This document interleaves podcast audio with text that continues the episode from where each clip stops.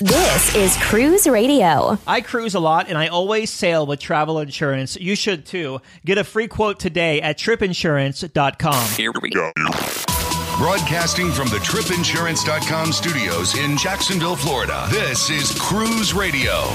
Hey, how's it going? Thank you so much for checking out this episode of Cruise Radio. On board Carnival Celebration this week for a 14 night transatlantic cruise. We're about on day number 10, 11, 12. I don't know. I've lost all track of time um, at this point of the cruise. All, all, I know is we'll be back in Miami on Sunday to christen this thing. And then on Monday, it kicks off its year round inaugural schedule from Port Miami down to the Eastern and Western Caribbean.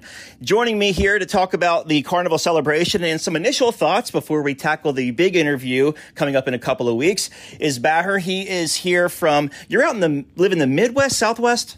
In te- Central Texas, right. Austin, Austin area. Very cool, very cool. Well, you've been on the show before, and glad to have you on board this ship here to talk about this. I want to kind of say because you actually we were talking earlier, and you actually sailed Carnival Mardi Gras, so I want to get some of your thoughts, uh, the differences between Carnival Mardi Gras and Carnival Celebration. Obviously, it's basically the same blueprint and the same hardware, but there's little tweaks around the ship. So let's let's talk about that for a little bit. All right. So as you said, Doug, um, both are Excel class ships. They're very similar. First, to touch up on the room uh, room layout, I feel like it's pretty much very similar layout. Really pleased, no issues. Uh, and as small as this really sounds, the biggest improvement that I've seen is people that have been on the Mardi Gras know this. The, the location of the toilet paper was a bit funny behind you, and now they've actually added on the side, so it's a, uh, just a better location for that. Otherwise, on the ship itself, there are some differences for the bars. Specifically on the celebration, there is the Golden Jubilee bar, which is on deck six mid. So this takes place of the Brass Magnolia, which is on the Mardi Gras. There's also Latitudes, which is also in the same location, deck six mid, near the Golden Jubilee. That takes place for the Fortune Teller on Mardi Gras. Aquaria Bar, which is a again a new bar on deck seven in place of the Grand View Bar on Mardi Gras.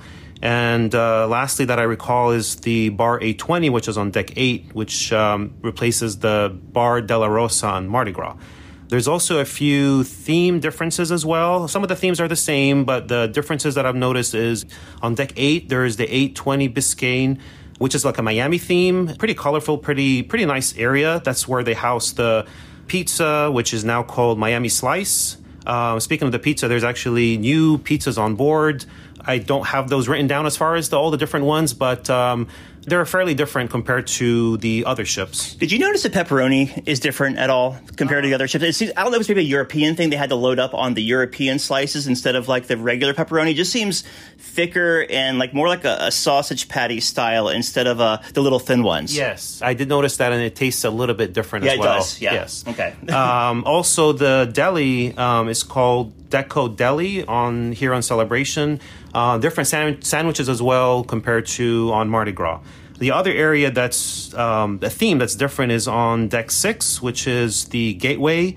There's some big LED displays. Um, there's also a very big ship model on deck six, which is uh, pretty pretty nice to look at. That whole area takes place of the like the fortune teller area on on Mardi Gras. Yeah, and also that Brass Magnolia was there um, in that New Orleans zone or French Quarter, I guess it is, on Mardi Gras. And I had to say, one of my favorite parts about that Golden Jubilee bar is the blueprints all over the wall. It has like the blueprints of Carnival Destiny, yes. the schematics for the funnel, how Joe Farcus first designed that years ago, and just little nuggets and kind of Easter eggs around that area. If you look down on the ground, there's uh, coins of every Carnival cruise ship kind of, um, I guess, laid into the cement or the, the floor. And the best thing, too, is also, and I've spent a lot of time, probably an unhealthy amount of time, at that 10 foot model yes. of this ship that's in the Golden Jubilee bar that's to scale. So it's insane. I've been sending pictures to my friends and everything because it's like, yeah, this is the ship we're on. Yes. Because you try to take pictures of the ships and uh, to show your friends or your family, and it's like, where are you? Blah blah blah. But here you can like do like a bird's eye view and be like, oh, this is where I am. It's right. really cool. And also, you were talking about the Aquaria bar up on deck seven.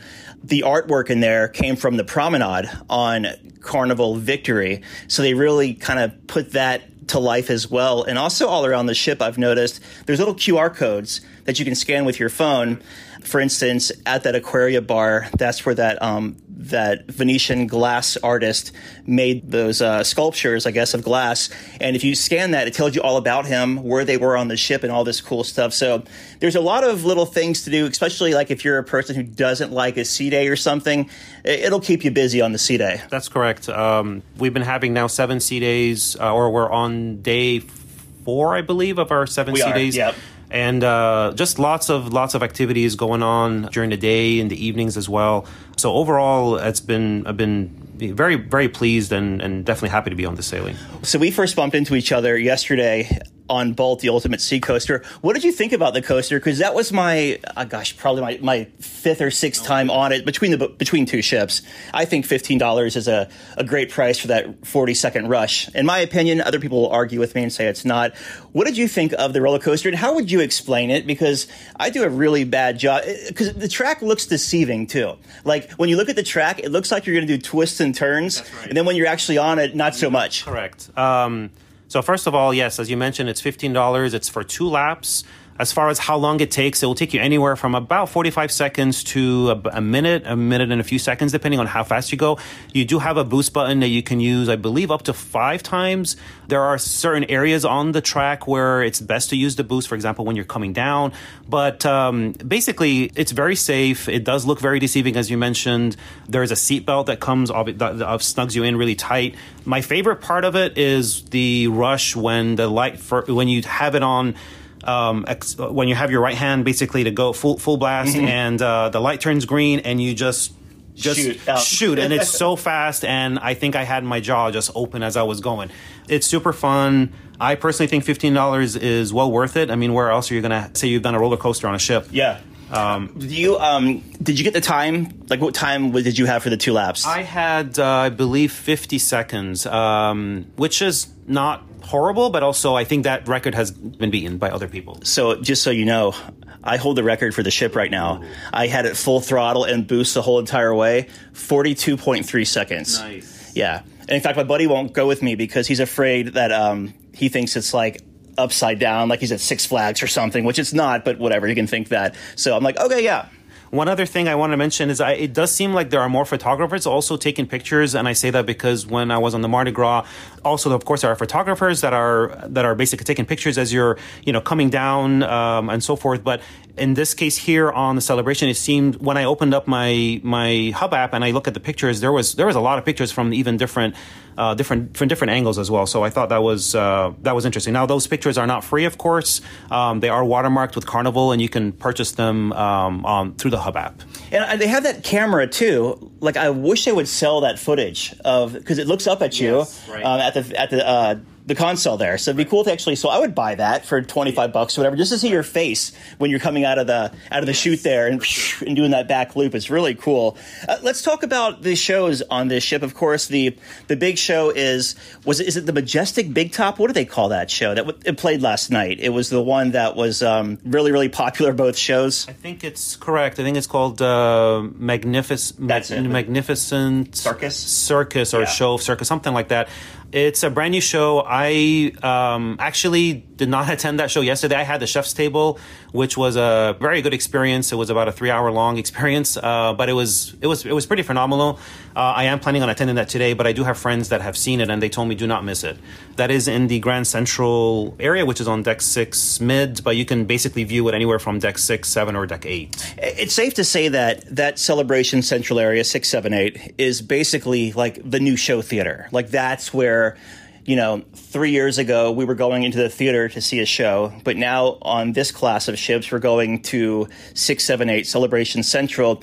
But it's interesting because the ship holds 5,200 at double occupancy and a little more than that um, with a third and fourth uh, berths full. But um, it almost seems like it's, I don't know if it's maybe throw in one more show maybe or something like that because it's it gets really packed in there Correct. Um, so this ship, we have about 4,500 guests on board. There's um, 1,800 crew members.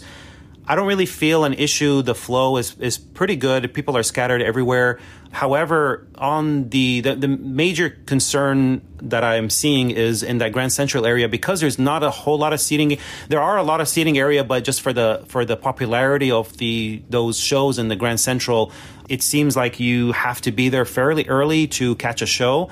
and so uh, they do have those shows twice, both in the evening times. So you can try to attend uh, one or the other. Not so much an issue in the main theater. There's plenty of seats in the main theater. Overall, I am I am happy with entertainment. I think I feel like there has been uh, I think Carnival's been getting pretty much the best of the best for the performers, the comedians, the shows. Probably because not only it's the newest ship, but it's also the inaugural uh, or the maiden voyage as well. I've had some of the same performers that I've seen previously on other ships, and I'm very excited when I hear their name and say, "Oh yeah, we, we definitely have to go and, and, and catch their show." Um, so very very happy with that. Yeah, I want to clarify too. What I was saying that the space was very crowded or whatever. Like I can say after being on the ship for what ten or eleven days at this point, I haven't been like in any crazy long lines at one time. I haven't had to look for uh, a lounge chair anywhere. There was always there's always stuff open because there is just. I think that's the thing with the zone concept, um, kind of like Royal Caribbean did with their neighborhood concept, where there's always something to do. Like you might not be a deck 16 Lido deck person, but you might like that infinity pool in Summer Landing on deck 8. Or you might not be an inside person to, if you're doing re- remote work like I am, go sit on the outside. Like there's just all these places. And also, we didn't mention it, but the uh, Celebration Central Atrium, really cool um, how it transforms, right? Correct. Yes. Um, during the day, they open it up so you can actually see the ocean views, and it's pretty. Pretty, pretty remarkable watching it, especially from deck seven or deck eight, and looking. Um, sometimes they'll have um, it's uh, like a ship Q and A or some activities that's in the Grand Central area. It's nice to kind of view that and seeing the the background with the ocean just right behind it. And these huge windows that uh, you can view out to the ocean. And then in the evening time, they have the LED screens, and it, they're so crisp and so clear that you cannot even tell where one screen really transforms or really connects with the next screen. Uh, it's just like one huge cinema, but with way better LED, I guess, I suppose. Yeah, and the circus show does like acrobatics and th- stuff. It's just amazing what they can do in that space. I know other cruise ships have the same kind of technology, like Royal Caribbean especially um, has a, a lot of that on their quantum class. But just like even in that whole space, when they black it out during the daytime, you don't know if it's night or day out because there's no other windows or you know real light coming in. There's artificial light, which brings me to the getaway zone there, where they have these. I don't know what they're called. I call them virtual windows because they do different kind of scenes. They did like the land land before time or something last night with with dinosaurs in them. But and what I'm talking about for the listeners is it's fake windows or virtual windows, and you can see outside, quote unquote but it's really it's different projections and there's shows that happen in this gateway promenade um, throughout the day and night. It's am i am i talking about this correctly or how would you sum it up? Yeah, I feel like the best viewing is from deck 7 Um, you have those LED screens that spans um, like horizontally, I guess, Yeah. and uh, it's different themes. Uh, some of it, like you mentioned, is dinosaurs, or there's several, several different ones, and it's it's just fascinating to watch it. And uh, I think also I recognize Lee, the cruise director. He's been fantastic, by the way. Um, his voice is in some of these um, gateway shows, I suppose. They dim the lights and uh, to kind of like ma- make it more look cinematic or kind of theatrical. Uh, it's pretty unique. Definitely something new on the celebration to check out. Yeah, because the French Quarter area was very, and as it was designed to be kind of dark and eerie with the fortune teller bar there and all that. And now it's just a big open space all about travel with the latitude bar and that really cool departure flipboard right above latitudes where everyone is always walking by really slowly to, to watch you go into, into flip like the old school train stations or, uh, or airports there. Um, also, in that same area, I like how kind of going to transition here to how they changed the ship or modified it a little bit. Emeralds on Mardi Gras, Emeralds was right against the wall, and there was really no windows or anything over there. Whereas this Emeralds is flipped, so Emeralds is more in the middle of the walkway, and there's probably two dozen booths and tables against the side of the ship where you can get a window view and stuff in that area, and that really opened things up. Also, um, at the end of the Alchemy Bar on deck number seven, they added about five or six booths, like four top booths. I noticed that they also expanded the, I believe it's the um, Carnival dining room, the midship one. Um, they expanded that and added like another full section, which made the Jubilee bar a little smaller than the Brass Magnolia bar on Mardi Gras, but to accommodate more people. And it, it's just good and refreshing to see that cruise lines are paying attention to what's working and what's not and making, you know, minor changes from one ship to the next. Correct, and not only as you mentioned, all this extra seating areas and in inside, but also outside as well. I noticed on on Lido deck, deck 16, also deck 17, uh, also even on deck 8 around the ship, uh, around the um, watering hole, for example, and also on the summer landing on the on the aft. There's more seating areas. There's more lounges. Really, I haven't really seen a lot of um, a lot of issues if somebody wants to to grab a seat. Even though we have have you know 4,500 guests on board and and sea days, which typically gets fairly packed, it hasn't really been a concern finding a lounge chair or a chair. Yeah. And also, I want to, before we hop here, I want to talk about the casino because, in full disclosure, I'm not a gambler, but I do get that $25 fun play credit uh, with my status. So I always go in there and load it onto my card. And I've noticed that the, the casino area, uh, so one side is smoking, one side is non smoking. I can't remember if it's port or starboard. I get turned around on the ship so easily. But when you walk from the port side to the starboard side or vice versa, it's legitimately like walking into a smoking casino or non-smoking. There's like this invisible wall between the two. I don't know what kind of sorcery they're doing in there, but it's really it's working, and they should probably do it on more ships. Correct. I think it is a firewall between both sides, and you're absolutely right. I am also a uh, non-casino player, but I do enjoy the twenty-five dollar mm. for the status. But in any case, um, sometimes I do enter the casino and I realize, oh, I'm in the smoking section. And if I turn around and I go to the other side, and it's a complete different. It's a uh, complete non-smoking. And when they say non-smoking, you really cannot smell any smoke, which is a a, fre- a breath of fresh air compared to the other ships. Um, so yes, i am definitely happy with that. And you notice what they did here too. You can't really go to the theater on deck seven unless you walk through the casino. yeah, correct. And the casino is is similar to the Mardi Gras. It's it's, pretty large. They have a lot of real estate. Um,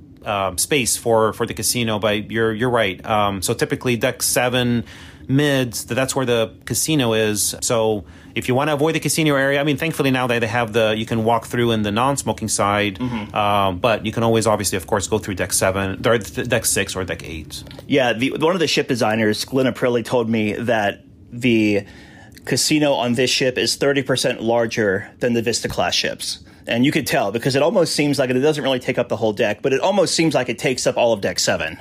Yes, it's like it, it feels like it never ends. You go in yeah. one end and you just keep walking and walking. You think it's you're you're going to end. And there's a whole another section that you just keep on walking. And uh, it's crazy too because I, I keep crazy hours just because of the time change we're on and getting my news briefs and stuff done. And people are sitting at those machines. I go to the air, uh, the aquarium bar to do some work. People are sitting at those machines at three in the morning, five, six, seven, like nonstop. Like uh, that's a obviously a moneymaker for the cruise line, but it's just crazy to see that how people are utilizing, especially with with seven sea days in a row. It's like, uh, yeah, have at it. Twenty like when, when we where we uh, we were in um the last port we were in, the Canary Islands. Yes, Tenerife. I, Tenerife. When we left there, they said, okay, the casino's open from here to Miami. So for the next seven days, spend all you want. And I'm sure people will be getting some free cruises um, by the end of this one because there's a lot of investment happening in there. Did I forget anything? I'm trying to think here. I know we're trying to keep this high and tight this week because we're to, in full disclosure, I want to make sure the file isn't too large to upload and take all night to upload to my audio servers. So I'm trying to think. I'm looking over my notes here, and I don't really see anything that we did not cover. I'd like to have you back on though once we get home and settled and kind of do a full comprehensive review of the ship like we always do from embarkation to debark and the 14 days in between. So I guess with that said, we'll uh, we'll wrap it up here. And if you have any questions about the ship, feel free to email me, Doug at cruiseradio.net. We've been talking with I'm going to pronounce this man and I'm going to let it be publicly known. Bahar? Bahar, correct. Okay, there we go. Thank you so much for joining and uh, recording with me today. I really appreciate it, and I look forward to catching up when we get off the ship. It's been my pleasure. Thank you, Doug. A big question we get at Cruise Radio is how do I know if I need trip insurance? Simple answer if you're getting on a plane, taking a road trip, or getting on a cruise ship, you need to have travel insurance. Hey, it's Doug Parker from my friends at tripinsurance.com. Not, not only does tripinsurance.com protect your vacation investment, but it also gives you peace of mind in case anything were to go wrong on your trip. How do they do it? They offer three different types of trip insurance policies good, better, and best, one policy for every vacation budget. But it doesn't just stop there. They're up to 40% lower when you shop around on other comparison sites. Plus, tripinsurance.com offers 24 hour customer support before, during, and after your trip, online claims assistance, and travel alerts to let you know what's going on at your destination. But find out for yourself. Check out tripinsurance.com. All right, Dougie, let's see what we got for you, buddy. Cruise Radio is produced at the tripinsurance.com studios in Jacksonville, Florida. Get cruise news, ship reviews, and money saving tips every Thursday on Cruise Radio. If you've enjoyed this episode, please subscribe to the show. If you want to help spread the word, give Cruise Radio a five star review. Find Cruise Radio where you listen to your favorite podcast or online at cruiseradio.net. I'm your announcer,